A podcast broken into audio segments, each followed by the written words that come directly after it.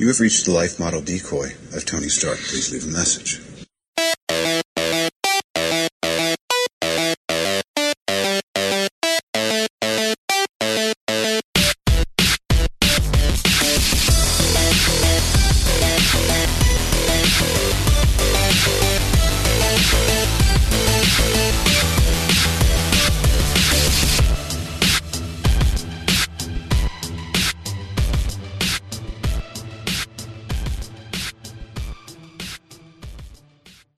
Welcome to the New England Society of Geeks podcast. I am your host, Derrick, and this is another edition of the Monthly Comics Cast. This is the March edition, and so, of course, that means I have gathered with me the League of Substitute Podcasters. One of these days I'll get it right. So, of course, we have the Cosmic Comic Guru Dario. What's up, Dario? Hey, what's going on, guys? The world's greatest sidekick, Paul. What's up, Paul? What's up, guys? And that's it, I think, right? I believe. Oh, no! That's right. We have the defender of the Secret Wars himself, John. What's up, John? Hey, guys. Hello, all. I think he deserves the title of Beyonder. We should just call it the Beyond. You could just say cool guy and all. No, we don't. Nobody's going to believe that. It's okay. You seem to like it. He can't be the Beyonder. He doesn't have the shoulder pads for it. Yes, he does. Well, I don't know. I don't think you really know. He could have the shoulder pads. He could, yeah. All right, so this is the podcast where we talk about comics. And we do start off a little kind of review / recommendation of some books. And then we do our off-the-shelf comic where we look at an older storyline or one we've never read before, and then, we might talk about some comic-related stuff. So let's start with the reviews. And I'm going to start because I have... Oh, no. Sorry. I got nothing. Wait, what do you got? Nothing. I got nothing. Did you read Hagar the Horrible? Is that even around anymore? Hagar the Horrible. I haven't heard that. That's too complicated for him. He can barely get through Beetle Bailey. Beetle Bailey. No, but I did see the other day that it was I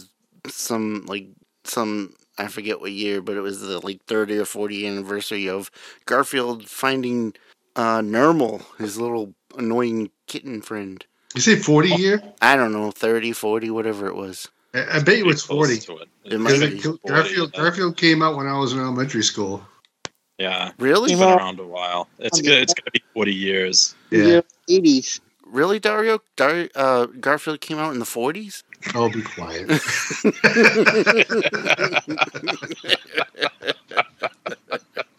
We all know what the high school in 35. Yeah. Boy, Dario, you got a great memory. I remember the day. Anyway.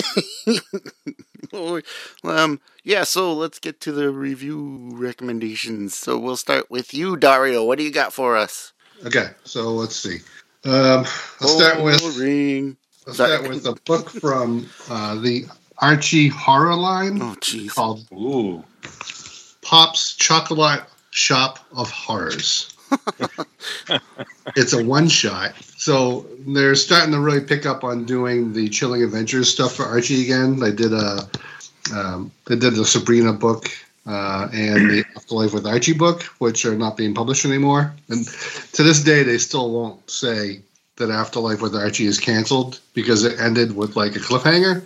Oh, and the really? Guy was saying, it's not canceled. It's only been 5 years, maybe 6. It's only been 12 years, so, Right? It could still happen. So anyway, this is one of their newer ones that just came out this week. And big fan of the cover artist, Hack, I believe his name is. Am I wrong? Let me take a look. The cover art doesn't seem to be on here that I can see very regularly. But I believe his name is Hack. So this is basically just like your standard EC comic style anthology book, but it's all based around Pop's Chocolate Shop. Right. So these two kids are grabbing a bite before they go out to see their horror movie late night date. And I'm not familiar with either of the two characters. It's not like Archie or Betty or any of those people. It's just two other teenagers. And they're like, oh, I forgot my wallet. And the other one's like, well, I don't have my wallet either. So like, all right, let's just get the hell out of here. And Pop stops them and says, all right, you guys have to clean up. And while they're cleaning up, they start finding like gore and like blood and teeth and all this weird stuff. And Pop's like, oh, so maybe I'll give you a little bit of history of the shop. And then he starts telling these little stories about how basically he cooks people and feeds them to other people. As you do. So it's three stories, and each one features different characters, and intermittently they go back to these two kids, like trying to figure out how to get out of the shop. And ultimately it ends with them dying and Pop like, ha ha ha ha, I'm going to cook another day, kind of a thing. But it was pretty decent. I've read other horror stuff from them that was better. Like Vampironica was pretty good. What else did they do? Well, obviously, Chilling Adventures of Sabrina is awesome, and Afterlife with Archie is the absolute best. But when they go with these one shots, I like it. It's just weird, you know, because everybody has a certain perception of the Archie universe, and when they come out with like this nutty comic, that's what I want to check out. So read that and enjoyed it. With your description that you just gave, If I read that book, you'd throw it over your shoulder. I'm straight. Not over the right one, over the left one. And then it would whip around like a boomerang and come back and hit you in the face. That'd be my impersonation of Captain Boomerang.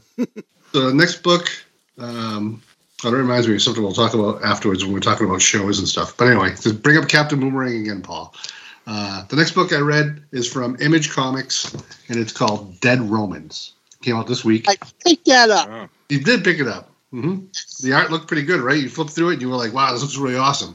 Yes, and it's about Romans. Oh, you know what? Before I hop on this, let me read the creative team for the Archie book.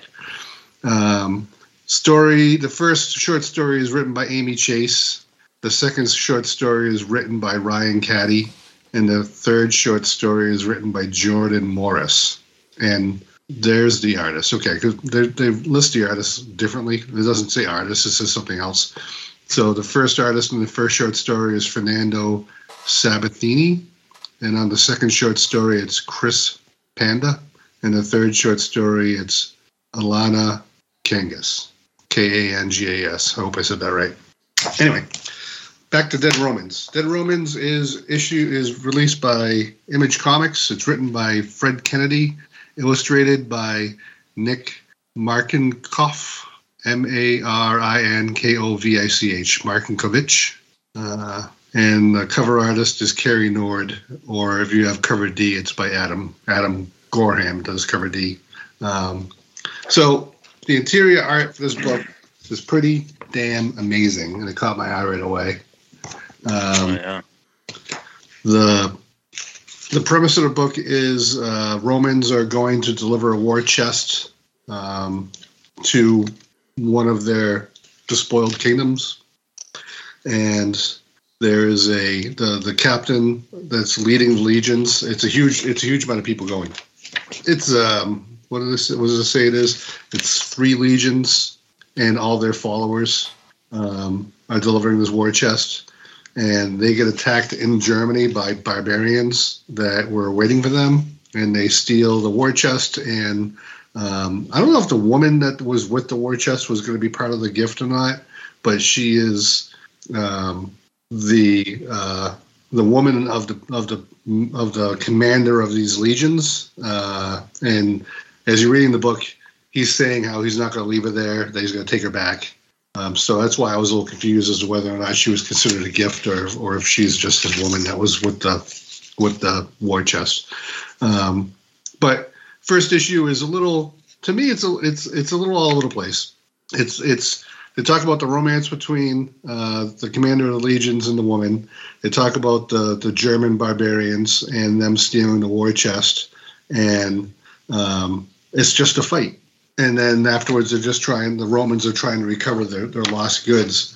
Honestly, I don't know if this is an ongoing series or if it's a miniseries. I'm looking it up. Editor's note. I'm looking it up online right now. It is a miniseries, although it doesn't specify how many issues. If it reads like it would be a miniseries, but I wasn't sure. So I didn't get a whole lot out of issue one, besides the fact that I really love the art. I'm going to try and read issue two and see if it picks up a little bit. But right now, it's just we're delivering something that got taken from us. We have to take it back. Kind of a storyline. Right. The cover. I like the cover because the cover caught my eye. I'm like, what's this?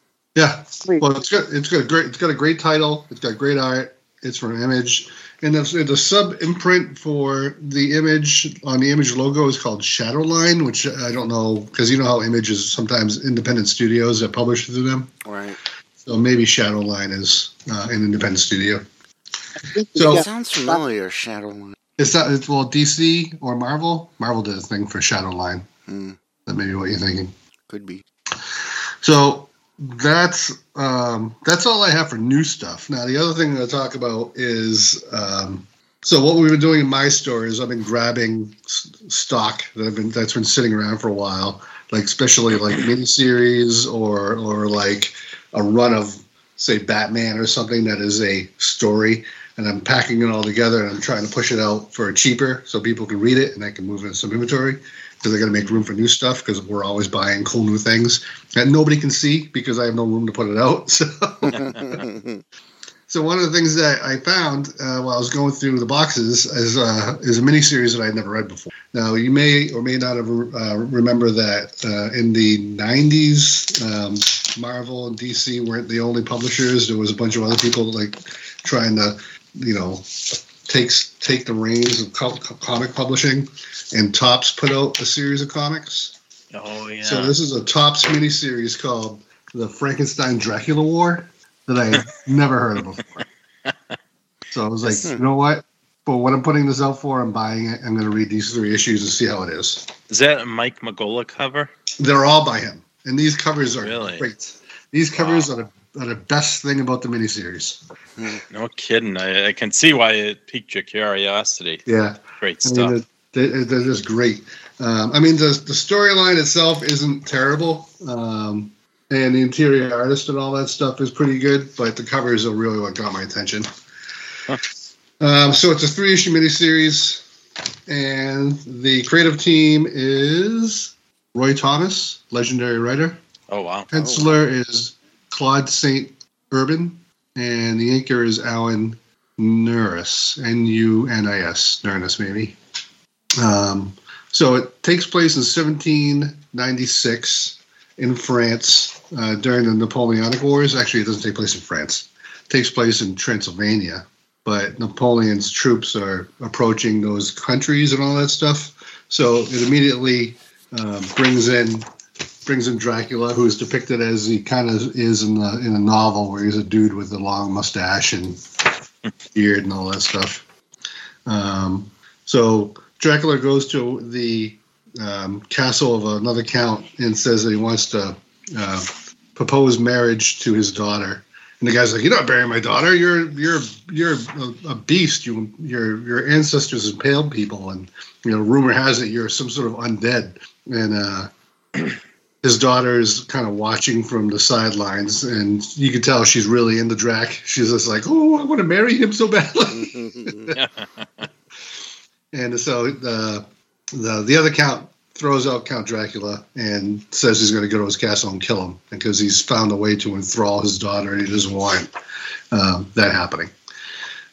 So then we cut to a village in also near Transylvania that's being besieged by Napoleon's people, and there's a really like hulking French guy who goes by the name of Monsieur Massacre.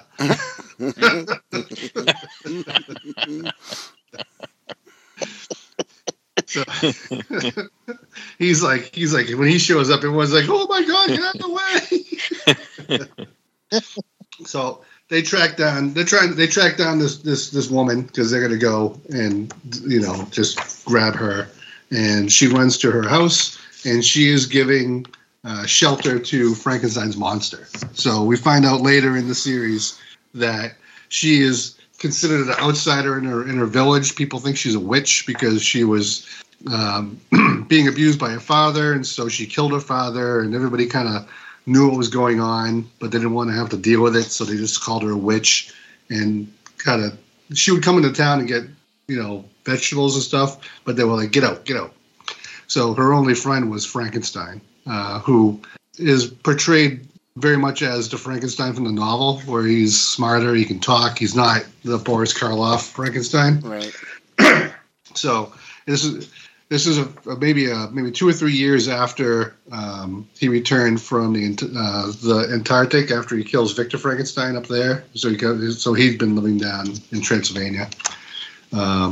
So Monsieur Massacre goes and sees Frankenstein, and he's like, oh, somebody who's, he's like, he's taller than me. Nobody's as tall as me to begin with. And he's taller than me, so he throws his rifle down. And he's like, I'm going to take this guy out with my bare hands.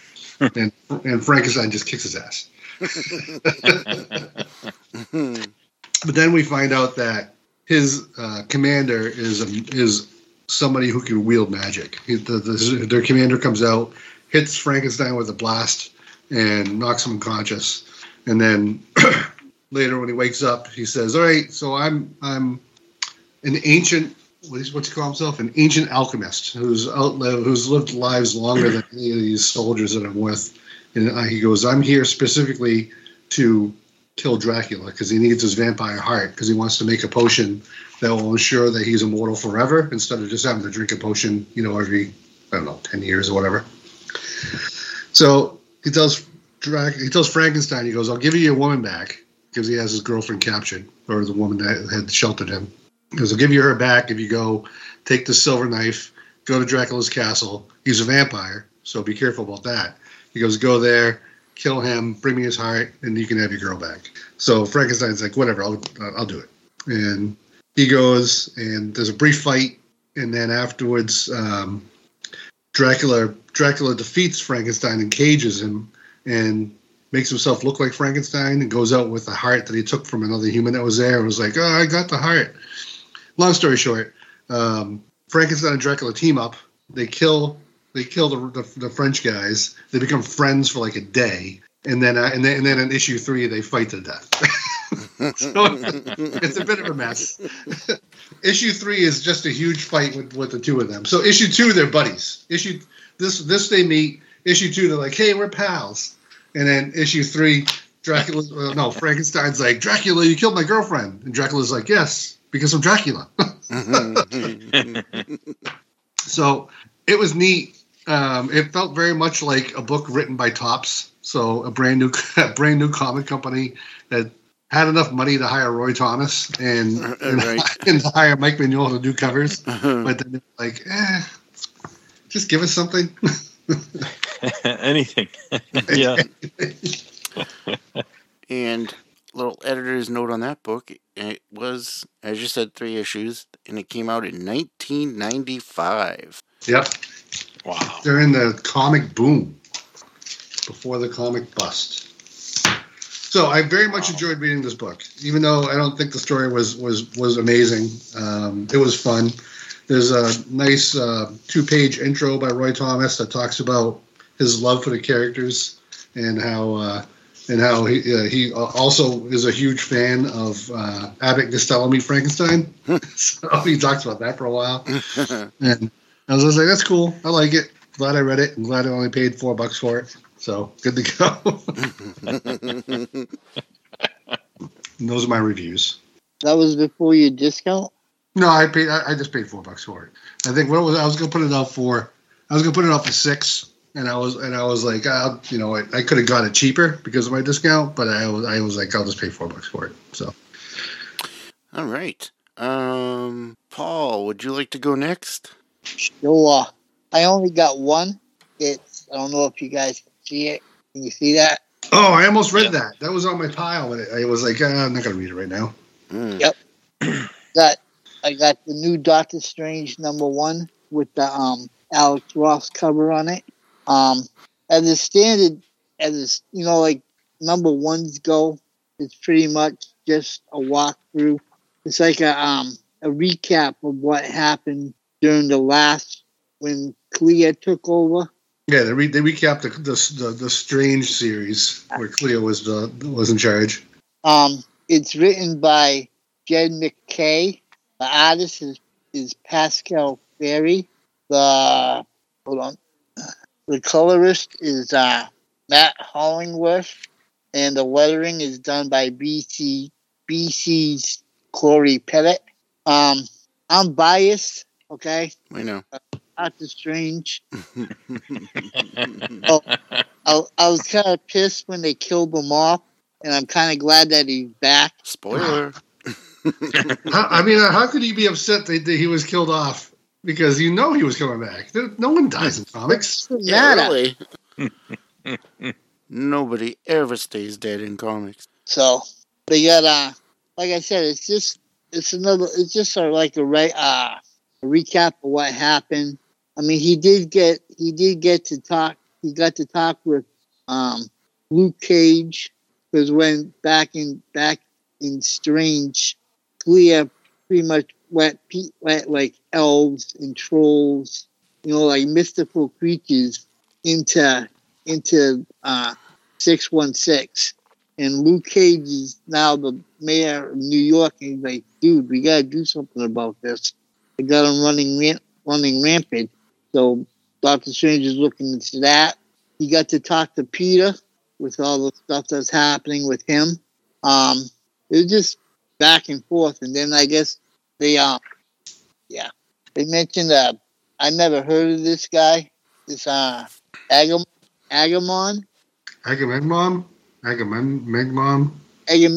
from the Purple Dimension. Yeah, he's one of the people that he cast spells for. Right. Apparently this guy killed several people, and Clea is out for his blood. So, but they left it off with a cliffhanger. Mm-hmm. So the two of them are still in the book together, right? Yes. Yep. And she's not happy with him, because Agamemnon is still kicking after they went and talked to him. Mm-hmm. If she wanted to finish him right then and there. Yeah, when she was Sorcerer Supreme, she was a lot more vicious than he was. Yeah. I think didn't she go toe to toe with Doom and turned him away? I don't know. I don't remember that. Probably. Right. But I like it. I mean, like I said, Doctor Strange is one of my favorites, so I'm gonna write. Yeah, I love Doctor Strange. It took me a really long time to get into Doctor Strange. One of my best friends had been reading Doctor Strange ever since I've known him, and I was just like, "Why are you reading that trash?" It's like, are you guys still friends? Yeah, we're still friends. And then, like, I don't know, maybe like 5 or 6 years ago, I was talking to Ken in the Worcester store, and he saw me buying up copies of Tomb of Dracula, and we started talking about Gene Colan and his art. And oh yeah, and so I started talking good about stuff. How I started reading Howard the Duck too because of his art. And he's like, now you're gonna read Daredevil and Doctor Strange. He goes, because he's on Doctor Strange for a while. Yeah. So it's good. I'm glad I discovered it. Yeah, he has some good Doctor Strange stuff. Yeah, so great. You were reading like Tomb of Dracula and stuff, and you were complaining about how cheesy Doctor Strange was. Oh, Tomb of Dracula was amazing. That took me a long time to read that too. Like growing up, I'd known about it, and I was like, whatever. And I went and read them, and I was like, these are awesome. Yeah, basically, I got to the point where I realized that new stuff is trash, and I just got to read all this stuff. Yeah, that's where John. I did pick up the same issue, but with a different cover, mm-hmm. which was another one of Alex Ross. It was. Let me see it. Hold on. Did you get it there? Yep. Because I don't remember seeing the other cover. Oh. Move a little bit more. Oh, okay. Ooh, yeah. That's a good one. The Dread Dorm. That's the alternate cover. Mm. That's called the Timeless. Mm. And he's been doing, throughout the Marvel. I think I lost you guys. No, we're still here. No, we're here. Yeah, we can hear you. All right. Hold on. Were you talking about how Alex Ross is doing all those covers? Because he did a huge mural, and so all these covers are just the headshots for these characters that are from that mural. Oh, really? Yeah. Yeah. The mural's great. It's life-size, I think. I was telling Derrick and John earlier because we were doing Dungeons & Dragons. Mm-hmm. Nerds. What? I won. That's right. Yeah. But, I entered into a contest to win the win signed covers from Alex Ross. Oh, that's cool. And they were doing 100, and I was one of them. Oh, you won? Yeah. That's cool. Which one did you get? You don't know yet? I got it was 100 sets of 3. Okay. Mm-hmm. Well, I got Green Goblin. That's good. Scorpion. Mm-hmm. And I can't remember what the other one was. Did you say it was Kang? Kang. And they're all signed too, right? That Green Goblin one's great. The Scorpion one's good too. It's just I'm not a huge fan of Scorpion, but that Green Goblin drawing, I remember that one. That one was really good. I wish I could trade the Scorpion for Dr. Doom. Mm. Just write him a letter. Just say, "Dear, poor choice, sir." I can't explain. It's probably random-ish. All right. So, is that all you got, Paul? Yes, sir. All right, then. We're going to move on to you, John. What do you got? All right. Surprise, surprise. I only had one book because I haven't had much time. But Darth Vader, issue 31. And I actually had a big stack today because I haven't been in a comic shop in a month. So I have Darth Vader 32 as well, but I've only read Darth Vader issue 31. So this is called the Tambor Gambit, and the writer is Greg Pak. The artist is Ibrahim Robinson. Colorist is Federico Blee, and the letterer is VC Joe Caramenga, and the cover artist for this issue is Razaz. One more time, Razaz. Rahaza. Rahzazzah. Gotcha. Of course, I'm butchering all these names. But basically, the backstory is Sabe is kind of working with Darth Vader, and she was tasked by Vader to go and exterminate this politician or a guy called Tambor.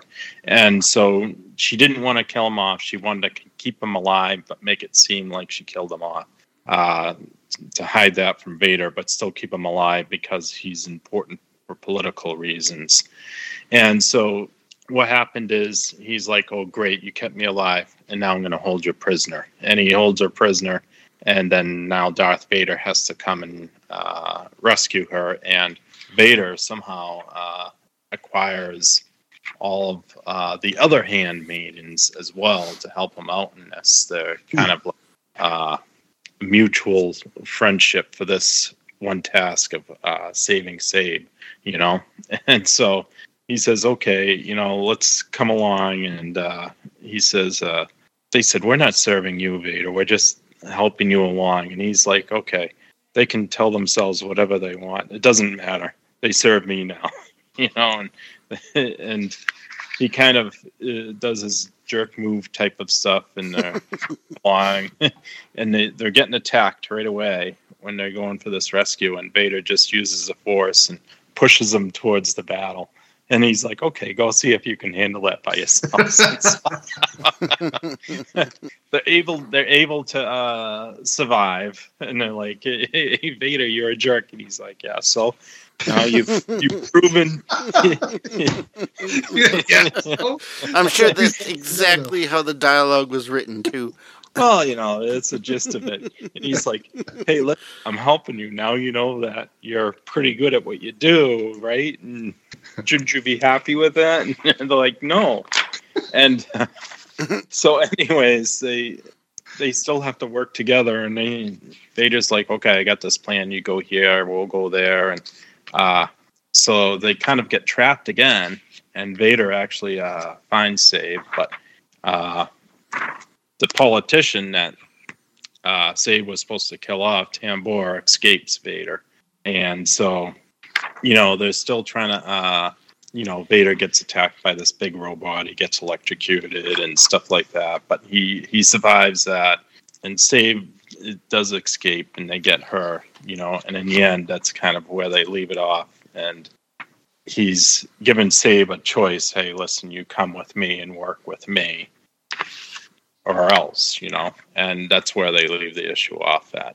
But I found it pretty good. I like the artwork. I think the story is still interesting. So I'll continue going with this issue. And I still have another stack that I have to go through. Maybe next month I'll have a lot of material for you guys. Yeah. Greg Pak's great. He's a really good writer for that series. Yeah, yeah, yeah. He is. I think he's been great. So isn't there a scene where Vader's like going up against a guy that's in a like some sort of walker, like an AT-AT or something, and he just takes his lightsaber and he uses the force to make it go like from the bottom all the way up through the ship and kills a dude. Oh yeah, yeah, I think so. Yeah, but I just he has. I think that's something like that. Oh, yeah. Right. So here it is here. I think this is the one you're thinking of. He's on like a little scooter. Yeah. Right? Is that the one? Yeah. And he just takes a saber right through the ship. Yeah. And John, the ship goes down. Hearing the way you describe the books. You know, I would love to just record, get a recording of like you reading, not reading a book, but describing the book and then animating it. I mean, like the animators are like, you jerk, awesome, and Vader's like, yeah, so. Look at Vader on this little scooter here. That's a shortened version, you know. Sure. All right. So any editor's notes, Derek? I like your editor notes. I do not have any editor's notes for you, John. What happened? You got all the points. You did it. Bang, yeah, bang, you bang. Covered everything. Instead of Cliff Notes, we can call them John Notes. There you go. All right. No, notes from the Beyonder. Oh, I like that. Paul, I just want to go back to Doctor Strange for a second. So you thought it was pretty good, yes? I give it thumbs up. And you're going to stick with it for a while at least? Yes. Cool. All right. Cool. Yeah. Being a Doctor Strange fan, I definitely want to pick that one up. Okay. So I did have a couple other things. Derek had... Nobody cares, John. Dario had mentioned before that no one gets killed off and stays dead. And I was thinking one person they did have done is Captain Marvel from the Marvel-verse. He's still done more. It was another book I picked up. I picked up this Whiz Comics issue 1. Leave it to John to pick up a book called Whiz Comics. The Shazam. I'm trying to get into the DC stuff to catch up with Dario and Paul. And then I also did the Death of New Gods from Paul, which is a Jim Starlin. I hope you liked that book. I did. It was very good. You read it? You liked it? I liked it. Yeah. Did you read it? Did you like it? It was a long time ago. It came out probably at least 10 years ago. Yeah, I would say it's probably been 10 years. And it was pretty good. But that was it. It was the one that was off the shelf. Mm-hmm. Yeah, we did that one. Oh, did you guys do that one off the shelf? Yeah. Okay. I was going to say, I thought we did. I'll have to go back and listen to your reviews and see what everybody thought. I don't remember. I'm sure at some point I went off on Metron just sitting in a chair, putts around. Yeah, I bet you did. He does do that a lot. That's like the only thing he does. I saw that they're going to have, I don't know if it's a mini-series, but they're doing Adam Warlock Rebirth. Yeah, so I saw that. Cool. Is that Ron Lemon? They're introducing a new female version of Adam Warlock, so it's a female creation, kind of like the same way he was created. Yeah.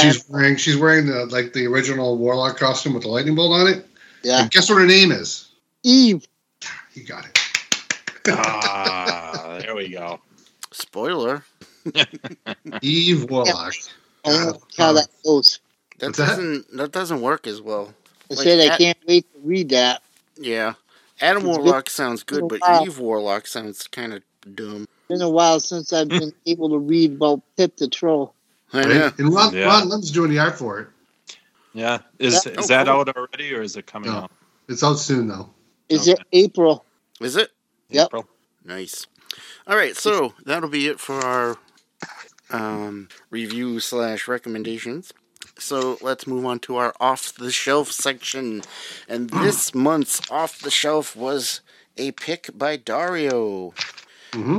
And so we read Batman Earth 1, Volume 1. And it was written by Jeff Johns with pencils by Gary Frank, inks by Jonathan Seibel, color by Brad Anderson, lettered by Rob Lay.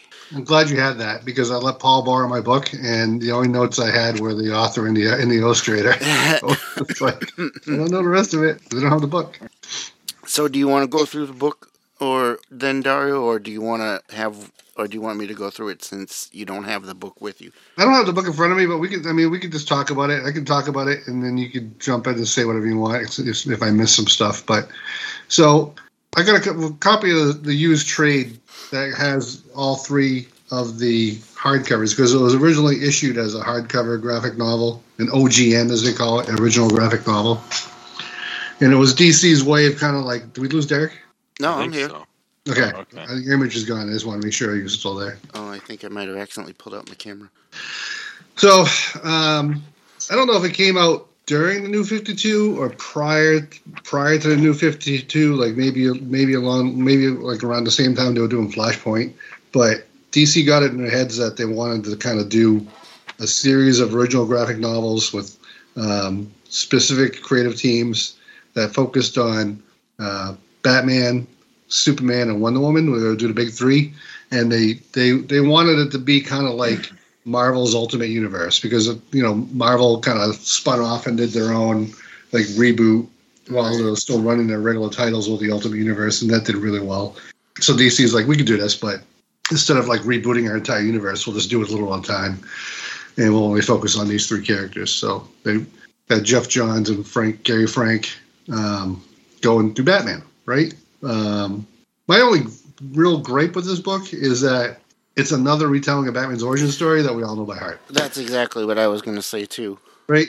Okay. So there's a lot of similarities. I don't know if the the Dark Knight movies with Christian Bale. I don't know if those were influenced by this. I can't remember if these were published. I'm going to have to check our editor with his editor notes. The first book was published in 2012, and Batman Begins was what, 2008? I think it was that 2005. Oh, Batman Begins was 2005. Yeah. Holy smokes! I know. Right? Okay. So obviously, the comic, got inspiration by that. I think. So basically, it's Batman, Bruce Wayne becoming Batman. The one of the biggest things that they changed was Alfred. Alfred is a friend of was a friend of Thomas Wayne, and he was British Special Forces, right? So he was never a butler, right? But he came back to help Bruce after Thomas and his wife had been killed. Which we find out, kind of jumping ahead on this, we find out at the end, after all this, Batman tries to find out who kills his parents. He keeps telling Alfred that he's going to stop once he finds out who killed his parents. He knows it's connected to the Penguin, who's been mayor forever, like over Gotham. That was awesome, hey? Right? And so he finally takes down the Penguin, and they see the insanity of things like Arkham Asylum, which has been shut down forever and is the home for a guy called the Birthday Boy, who's just a murderer. Yeah. Not just a murderer, though. He liked to murder young girls. Yeah, yeah. And he worked for the Penguin. But we find out that the Penguin not only orchestrated the murder of the Waynes, but he didn't actually do it. So he orchestrated the murder. He arranged to have the power go out at the movie theater. He arranged to have his guys go in to kill the Waynes, but the Waynes got up and left and randomly were killed by a random bad guy. So it's even though Penguin did all this and he wanted to kill the Waynes, some other guy did it. Joe Chill did it. So Batman, when he finds that out, he's like, I can't stop being Batman. He's like, I was going to stop I can't stop being Batman now because it just proves my point.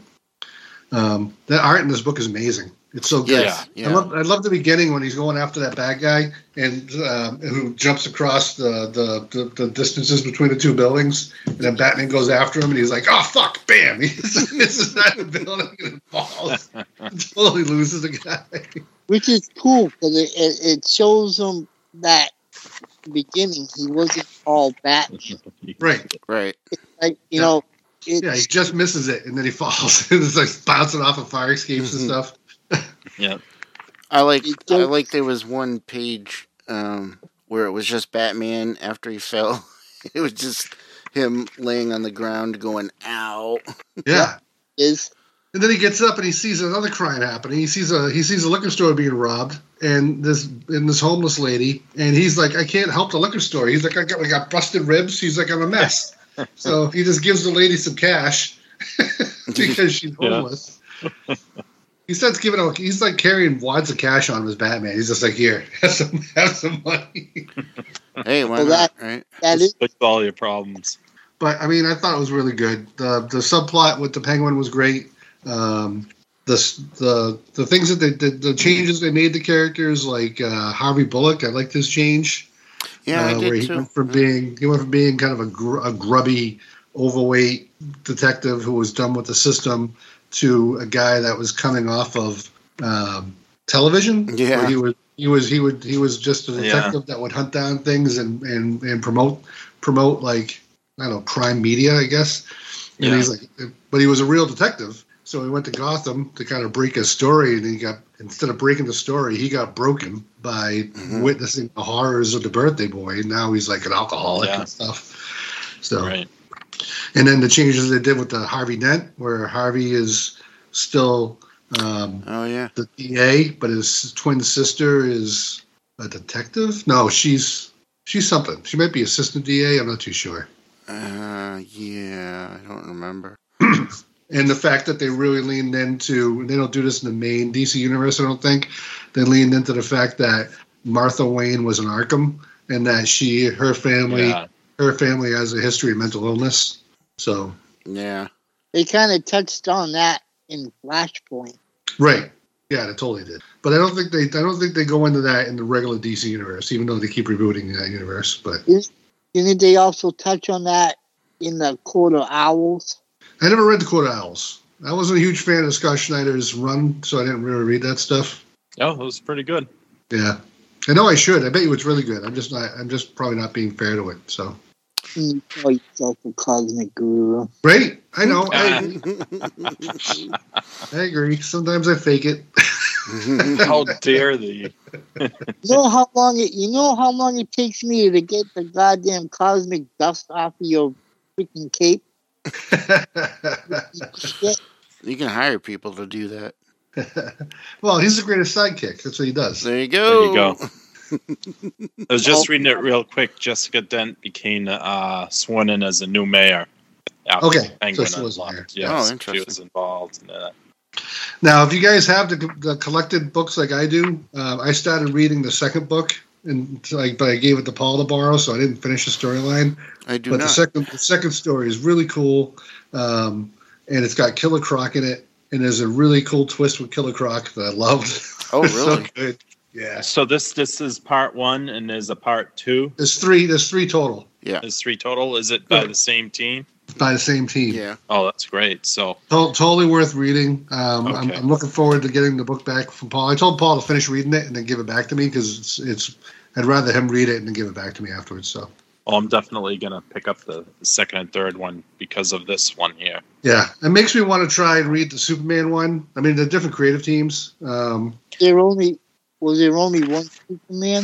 I think there might have been two. I don't think they did three. And then I think there was either two or three Wonder Woman ones, and Grant Morrison wrote the Wonder Woman ones. The Superman one is an advertisement in the back, and it has Geoff Johns and Gary Frank as well. Oh, well, so, no. That is... Is that something else? Or that's something they did in the mainstream Marvel Universe. Oh, this is Secret Origin. Okay. Yeah, Secret Origin. That's when they kind of did another kind of a reboot on Superman, and they leaned in real heavy with making him look like Christopher Reeves. I was gonna say that they did. Something with Batman here. A little quick correction there. You said, Dario, that was something that happened in the Marvel universe. That's DC. Hello, Cosmic Guru. Oh, I'm sorry. You're just running on all cylinders tonight. Damn. All right, so, it's very hard to be the greatest sidekick, okay? I gotta find an apartment for the Beyonder on Yancey Street.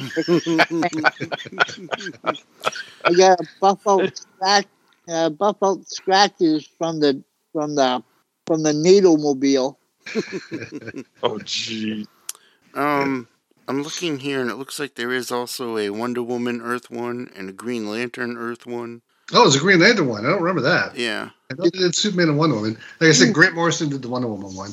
And I know they collected all those in one trade, too, like this. Green Lantern, I think, is 2 volumes. Do we know what Lantern it is? The first one. It looks like hell. And I think the second one is John Stewart. That's cool. Yeah. The first one was written and drawn by Gabriel Hardman. And let me click on the second one. Sorry. Oh, there we go.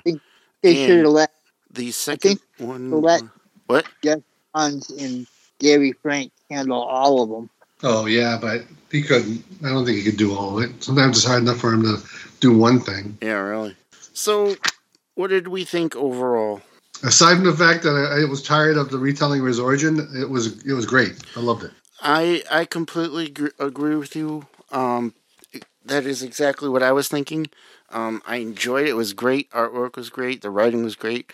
I just wish, we didn't have to go through another origin story. Here's the thing, though, you got to think about is that when's the last time they did well, I don't know. They always have to think of new readers and new generations of kids. I'm seeing it more and more. I was working at the store where people come in and they're like, Dario, you're talking about a story that came out before I was born. And I'm like, get out of here. Please. Didn't need to hear that. All right. So I would say that I love the artwork and the story, and I thought it was an interesting twist that Alfred was kind of like a previously like military and kind of that. I thought that was an interesting twist. Yeah, it's funny too. Oh no, they do that in the second one. It's a little bit of a spoiler. Alfred goes with Bruce Wayne to a meeting at Wayne Corp, and he's talking. Alfred's talking to the secretary, this pretty young girl, and she's like, "You're his butler." He's like, "No, I'm not his butler. I'm his bodyguard." Because he just tells everybody I'm his butler. I'm his bodyguard. And what did you think of it, Paul? I loved it. Even if, like you guys, I already know the origin of Batman. Mm. I mean, if they want to do that, I would have done it like in a flashback. Right, yeah. You know what I'm saying? Mm-hmm. And then move forward. So that way, I mean, you can still tell the origin like in one page. Right. Flashback. And then move forward. Because it's been, 85 years now? Mm-hmm. Right. Yeah. I mean, if they don't have the concept down yet, then you know what? Yeah, exactly. I will say one of the cool things is that while they're keeping the origins, fairly static with just a few changes, like with Alfred, they're making some really interesting changes with the villains and updating them, like Penguin's change, right? And then Two-Face and Killer Croc in the next one, and then Catwoman's in the other one coming up. So, again, I love the concept of Alfred being more of a bodyguard, maybe even training Bruce or giving him some pointers, mm-hmm. That's what they've been doing that in the last Batman movie that came out. I think they were kind of like, I don't know if they went into it too much, but I think they were kind of alluding to the fact that Alfred was more than just a butler. Yeah, because he knew how to do that stuff. Well, they did that. They did that through the TV, the Gotham show. Yeah, yeah, right. And that the guy who played him in the Gotham show was was the son of the guy who played the second Doctor in Doctor Who. No, the third Doctor. I lied. The third Doctor. Yeah. Thanks for the fun fact. Fun fact. All right, so that was our off-the-shelf review for Batman Earth 1, Volume 1. Yay. So now we're going to just cover a couple of things here. Well, one thing, really, and that is some movies. And first of all, I want to start with, since our last recording, I, too, have seen Ant-Man and the Wasp, Quantumania, and that's all I'm going to say about that. I did not hate it as much as you seem to hate it, Dario, but it was just, it was okay. It was just a movie. I love Ant-Man, and I think he's a great character. You want to marry him. I just feel like I just should have seen a different movie. I would have been much happier if I had watched a different Ant-Man movie. Yeah. So, and any of that other crap going on. So it wasn't just me. Hmm? No. I actually went and saw it too. Oh, did you? Yeah, it was not great. And it's a little disappointing seeing as how it's the start of Phase 5 and, you know, the big introduction of Kang. And very disappointed. Although I liked Kang. He was good, but... Yeah, I agree. I like Paul Rudd and I like Kang. That's it. Yeah, right. Michelle Pfeiffer. She was good, too. I feel like Michael Douglas didn't do anything in the whole movie. Yeah. And neither really did Wasp. She did some things, but not a lot. Not really. And Cassie was okay, but... Eh. Cassie spent a lot of time telling her dad he was wrong. Yeah, true. And, you're wrong, old man. And I'm not even going to get started on the freaking MODOK. I do not like MODOK. A mess that was. Anyway, but... so that, you know, I just wanted to mention that. But now we're going to talk about another movie that none of us have seen except for Dario, and that is Shazam! Fury of the Gods. So, before I talk about this movie, I just want to ask you guys: did any of you see the trailer for the new Mighty Morphin Power Rangers show that's going to be on Netflix? No. Oh. So I'm not a Mighty Morphin Power Rangers fan because I was much older when it came out. Right, but yeah. If you watch the original show, it's all the surviving original actors reprising. So. Wow. It comes out. I lost it for a minute there, Dario. What was that you were saying? If you like the Rangers, I actually did. And it's going to be on Netflix next month. It's just old Rangers fighting old villains. Oh, really? Yeah. There's a trailer out. You should check out the trailer. It actually looks like a lot of fun. They're not upgrading any of the special effects. It looks just like it did back then. When all the Zords come out, the Zords like Zords. Well, Dario knows what a Zord is. Yeah, of course. I have to buy and sell this stuff all the time. Yeah, really. Sure, yeah. Right, of course, yeah. I remember the first time somebody brought in a Power Rangers collection. I knew half the characters, and then all the monsters. I was just like, I'll look at those later. And then the people that had the collections were like, well, this is this character, and this is that character. And I was like, oh, well, I knew that. Red down. I knew that too. Red down. Well, sure, I know Red Ranger, Black Ranger. Yeah. This yellow one, that's the Yellow Ranger, right? So you guys should check that trailer out. But all jumping right back to Shazam. Let's try to make it spoiler free as much as possible. It's an easy movie. Do we really have to? Come on. Yeah. Okay. So first of all, that's true. Yeah.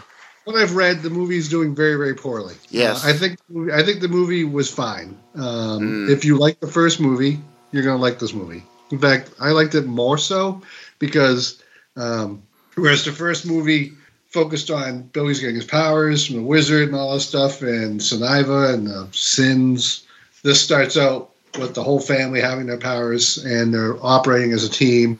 Right. That's going on. They make jokes about how none of them have names because nobody's got a name. Captain Marvel Jr. calls himself Captain Every Power. Captain Every Power. And then when they refer to Shazam Captain Marvel, Freddy's like, oh, that's Captain Every Power Jr. But you've seen the trailer of where Shazam's lying on the couch and he's kind of like a psychiatrist, but it turns out he's at a pediatrician's office. Yep. So, fun fact: as I'm watching this scene, because this plays out exactly as it does in the trailer in the movie, when they pan to the pediatrician, his name plaque is on the desk, and his name is Dario. Nice. I was like, holy smokes, I've never seen my name in a movie. I know, right? But Billy's afraid that because he's about to turn 18, so he's afraid that when he turns 18, the family he's with is going to tell him that they don't want him anymore in the house because it's a foster home and they won't get checks for him anymore and all that stuff. And they're still hanging out in the Rock of Eternity, and they're all doing their own things. Like, one of the brothers is mapping out all the doors that lead to all different dimensions, and then the other one's like just checking out what to do with the sins and all that stuff. So it's well known that the bad guys are the daughters of Atlas. So the three daughters of Atlas are trying to bring magic back to Olympus because it's been had the magic removed by the wizard Shazam, which you find out. So the bad guys are like, they go back and forth from being kind of like villainous, evil bad to we have an agenda that we're just trying to fulfill, and it just so happens you're in our way, so we're going to get you out of our way. So they just want to bring back magic to their realm. And Lucy Liu, is that her name? Yeah, Lucy Liu's character is like the really villainous one. She's the one who's like, if she could cackle, she would be doing it. There's not really much to say. I mean, that's the whole point of the movie is that they're just trying to stop the Daughters of Atlas from doing this thing. Special effects wise, it's really, really good. I think they give almost all the Marvel family enough screen time. Like, a lot of it goes to Billy. A lot of it goes to Captain Marvel Jr. Captain Marvel Jr. gets a lot. And then Mary's next, and then Pedro and the other ones get background screen time, you know?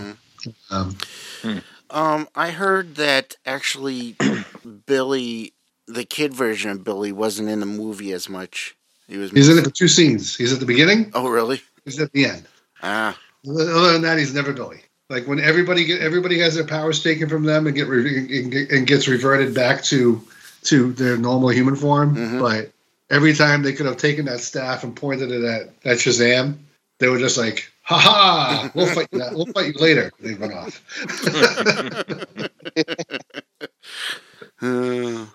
Yeah, they had to kind of keep him off screen because he's looking like a full-grown adult. So, so basically, your final verdict is it's perfectly watchable. It's much better than Black Adam. Okay. I still haven't seen Black Adam. So I didn't mind Black Adam, but I thought Black Adam was, I don't know. It was a little too much. The fight scenes in this movie are there. There's some scenes where they try not to fight. Black Adam is just like, I'm Black Adam, I'm a badass. And it's like, if you get a chance to watch it on HBO when it comes out, totally watch it. That's only if you like the first movie. If you didn't like the first movie, just skip it. I also liked the first movie, so I thought the first movie was good enough. There's two end credit scenes. The first end credit scene happens shortly after the credits roll, and the second end credit scene happens at the very end of the credits. Are they worth watching? The first end credit scene, no. The second end credit scene, no. Although, if we're watching it in the streaming, we can at least fast forward. Right. So the first end credit scene is supposed to connect Shazam to the greater extended DC universe, which I don't even know what's happening right now with that. Yeah, that's what I was thinking. It involves characters from the Peacemaker TV show. I'll just leave it at that. Oh, okay. Okay. Interesting. And then the second end credit scene is a callback to the original end credit scene from the first Shazam movie, which I had totally forgotten about. So in the first Shazam movie, we see Suniva in his cell, and Mr. Mind comes out and tells him that they're going to do a thing, right? We're going to do a thing. We're a team now. We're all bad guys. And so at the second end credit scene is Sniver in his cell, and then you hear Mr. Mind talking. He turns around and he goes, "Where have you been? It's been 2 years. I've been in the cell. Where have you been?" And Mr. Mind's like, "I have very small legs. Takes me a very long time to get to places where I need to go." He goes, I'm not a human. I don't have giant long legs like you. I don't have wings. Because I have to scurry and not be stepped on. Nice. And so Sniver's like, "Well, whatever. You're here now." And so Mr. Mind's like, "Excellent. So now prepare yourself. Because shortly after I do this next task, we'll be ready." And then he slows off again. And Sniver's like, "No." At least I did with him. All right. I haven't seen Shazam 1 yet. Really? I liked it a lot. It's good. Yeah, it was. Yeah, I thought it was pretty good. Yeah, it was one of the better DC movies. Take that as you will. If you wait, Paul, in probably 2 months, they're going to package Shazam 1 and Shazam 2 together on DVD, and they're going to sell it at Walmart for $2. Yeah, with my discount, I can afford it. Yeah. You know, it's very interesting that you mentioned that one of the scenes has some of the Peacemaker people in it, because it's such a completely, like, Peacemaker was, you know, an R-rated show, and Shazam's more, you know, lighthearted. Well, it's super funny because they're going to recruit him, right? And so. Yeah. What's her name? The woman that was in the Suicide Squad movie, and then she was also a Peacemaker. She's in real life. She's James Gunn's wife. Oh, right, yeah. So anyway, she's walking down, and so she's talking to Dyebeard. So it's the two of them. I'm ruining it for you. So it's her and Dyebeard, and so she's like, "This guy's kind of immature, but he's really powerful. And we have to recruit him." And so he's like, "All right, whatever." And when they get there. And they go, "Okay, we want to recruit you for the justice." And before they could even finish their sentence, Billy's like, "I'm in." He's like, "I'm in." And she's like, "It's the Justice Society." And he's like, "Is Wonder Woman on that team?" And they're like, "No, Wonder Woman's not on that team." He's like, "No, it's okay. I'm in anyway." And then the girl's like, "Fine, I'm done. Bye." She just turns around and walks away. Oh, yeah, that reminds me of so Wonder Woman's in the movie, which we all saw in the trailer, so that's interesting. So is that... yeah. But I heard it was slightly more than just a cameo. She's in the movie. She's mentioned a lot. She's got a weird scene at the beginning of the movie. And she's at the end, and it feels forced. It's like, oh, really? She just shows up, and she's like, "Hey, I'm Wonder Woman, and look, you can see my face. It's not just cut off here, like Superman." Yeah. Which reminds me, so I read a thing. It wasn't a comic, but I read it. Man thing. Yeah, I read my man thing. No. Giant size. Only way. That's the only way to do it. The only way to do it, baby. No, about Wonder Woman. And let's see if I can find it here. Oh, yeah. So there is now a rumor going around. It's just a rumor right now, but that Gal Gadot could be out as Wonder Woman going forward. And the person they're going to have be the new Wonder Woman, is somebody you may be familiar with. He's stalling. He can't be good. And that is... No, I don't know how it is, actually. And that is actress Grace Caroline Curry, otherwise known as Miss Marvel. The young girl? Mm-hmm. I'm sorry, no, Mary Marvel. Excuse me. Oh, no. That's just dumb rumor. Nope. Yeah, it is. I know it is a rumor. That's what I said at the beginning. It's a rumor. But she came out, the girl who plays Mary Marvel came out and said that she would do a spin-off movie about Mary Marvel. But sure, based on how well this movie did, I don't think that would happen. Yeah, definitely not. But now I'm wondering, with the way things are right now, what's going to happen with some of the, like, what's going to happen with Gal Gadot? And everything's going to get rebooted. So at the end of Flashpoint, They're going to do a reboot, and they'll recast or keep the same people, and this is going to be a perfect excuse for them to change stuff. Right. And I swear to God, if they keep Ezra Miller as the Flash, I'm done. Oh, I know. Ugh. After all the bullshit, they're going to get rid of him. I don't know. From what I've been reading, they're really happy with his performance, and they like him now that he's in rehab or therapy or whatever stuff, whatever bull he's in. But yeah, it's a perfect time for them to kill him off. Kill him off. We'll have to start a petition. Yeah, no kidding. Huh? Kill off the Ezra Miller. Although, I really hate to say it, but the last trailer I saw for the Flash movie actually got me interested in seeing it. It's because Batman. Exactly. And that's why I was like, you bastards, you actually made me want to see the movie, and it's the Flash, and I hate it. Well, there's a reason why it had so much Batman in it. I mean, because they knew the general public was like, well, not the general public. The people that follow this stuff were at this point were just like, we probably don't want to see it. And then they're like, oh, but Michael Keaton's going to be Batman. Right. Here it is. Here's the Michael Keaton Batman. Now, have any of you guys seen the Todd McFarlane toys that are coming out for the movie? I have not. No. That'd be good. Yeah. I mean, for the most part, they're, it's the Flash, Ezra Miller Flash, so. But there's one toy in particular that they're coming out with that is awesome. And that is, they're putting out a... Like Batman. Huh? Probably be the Michael Keaton Batman. No, it's even better. It's the Michael Keaton Batmobile. Oh, that's cool. And it fits. It's in the size of the 7-inch figures. Yeah, it's the scale, so they could use it. Yes, that's cool. It's huge. And I believe it. Awesome, wow. And I want it. It's also very expensive. Oh, that's cool. Yeah. If I only knew somebody that worked at a store that could potentially get that kind of thing. Looks like Todd McFarlane has gotten old. Oh, yeah, right? Oh, he looks like a skeleton there. Doesn't he? Jeez. Yeah. Like a Holy cow. What happened to that guy?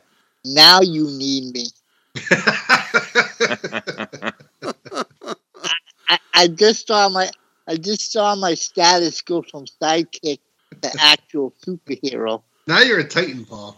Yeah. This is where you become a Titan. Sure. I just pushed that stupid Jericho kid out of the way. I don't know what... No, don't be eyeballing me, Tempest. You're next. Tempest. How do you make a lamer Batman? How do you make a lamer Aquaman? Tempest. No. Oh, come on. Tempest? The costume? All blue with waves? I liked his original one where it was red and black. That wasn't bad, yeah. And he's gotta be like one of the sidekicks that have better powers than his mentor. Yeah, that's true. Just saying, not that the bar's raised high or anything. Yeah, I know. Ah, yes. All right. Stop putting Aquamans in my goddamn book.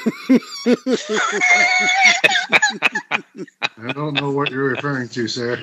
Yeah. It's on your list, Paul. It's on your list. You're going to find your Cosmic Guru cape all in shreds. The next thing you're going to find in your box is an Aquaman gingerbread Funko figure. Ooh, there you go. I do have that. Right up there. Right next to all my other toys up there, next to my mother box. All right. So is there anything else we want to cover before we sign off? I don't think so. No, I don't have anything. There he is. Ooh. How was that? Ooh. That's a mother box. Somewhere on here, the mother box has an on-off switch. Dario has a mother box. Open a portal. I'm sorry, open a boom tube. You'd think it would be easier to find the on switch. Right? I think you're supposed to put batteries in it there, Buckle. Oh, there's batteries in it, but there's a switch on here somewhere? Oh, I guess it's already on. So if I have to, If I turn the lights off, this thing is actually super bright, and it looks like a freaking like a rave. Like this old light. All right. Well, I guess that'll do it for us for this episode. Thank you guys all for joining me. It's been It's been an episode. Happy Thanksgiving. Oh wait. Oh jeez. And again, as always, we want to thank you all for listening. We really do appreciate it. And until Nightwing. Until Nightwing's legs shrink and he has to scurry away like Mr. Mime. That'll be it for us. Good night, everybody. Good night. Good night. Thank you.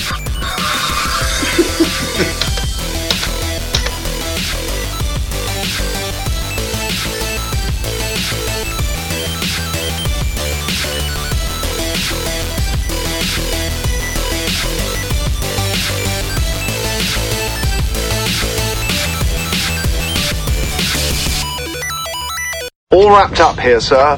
Will there be anything else?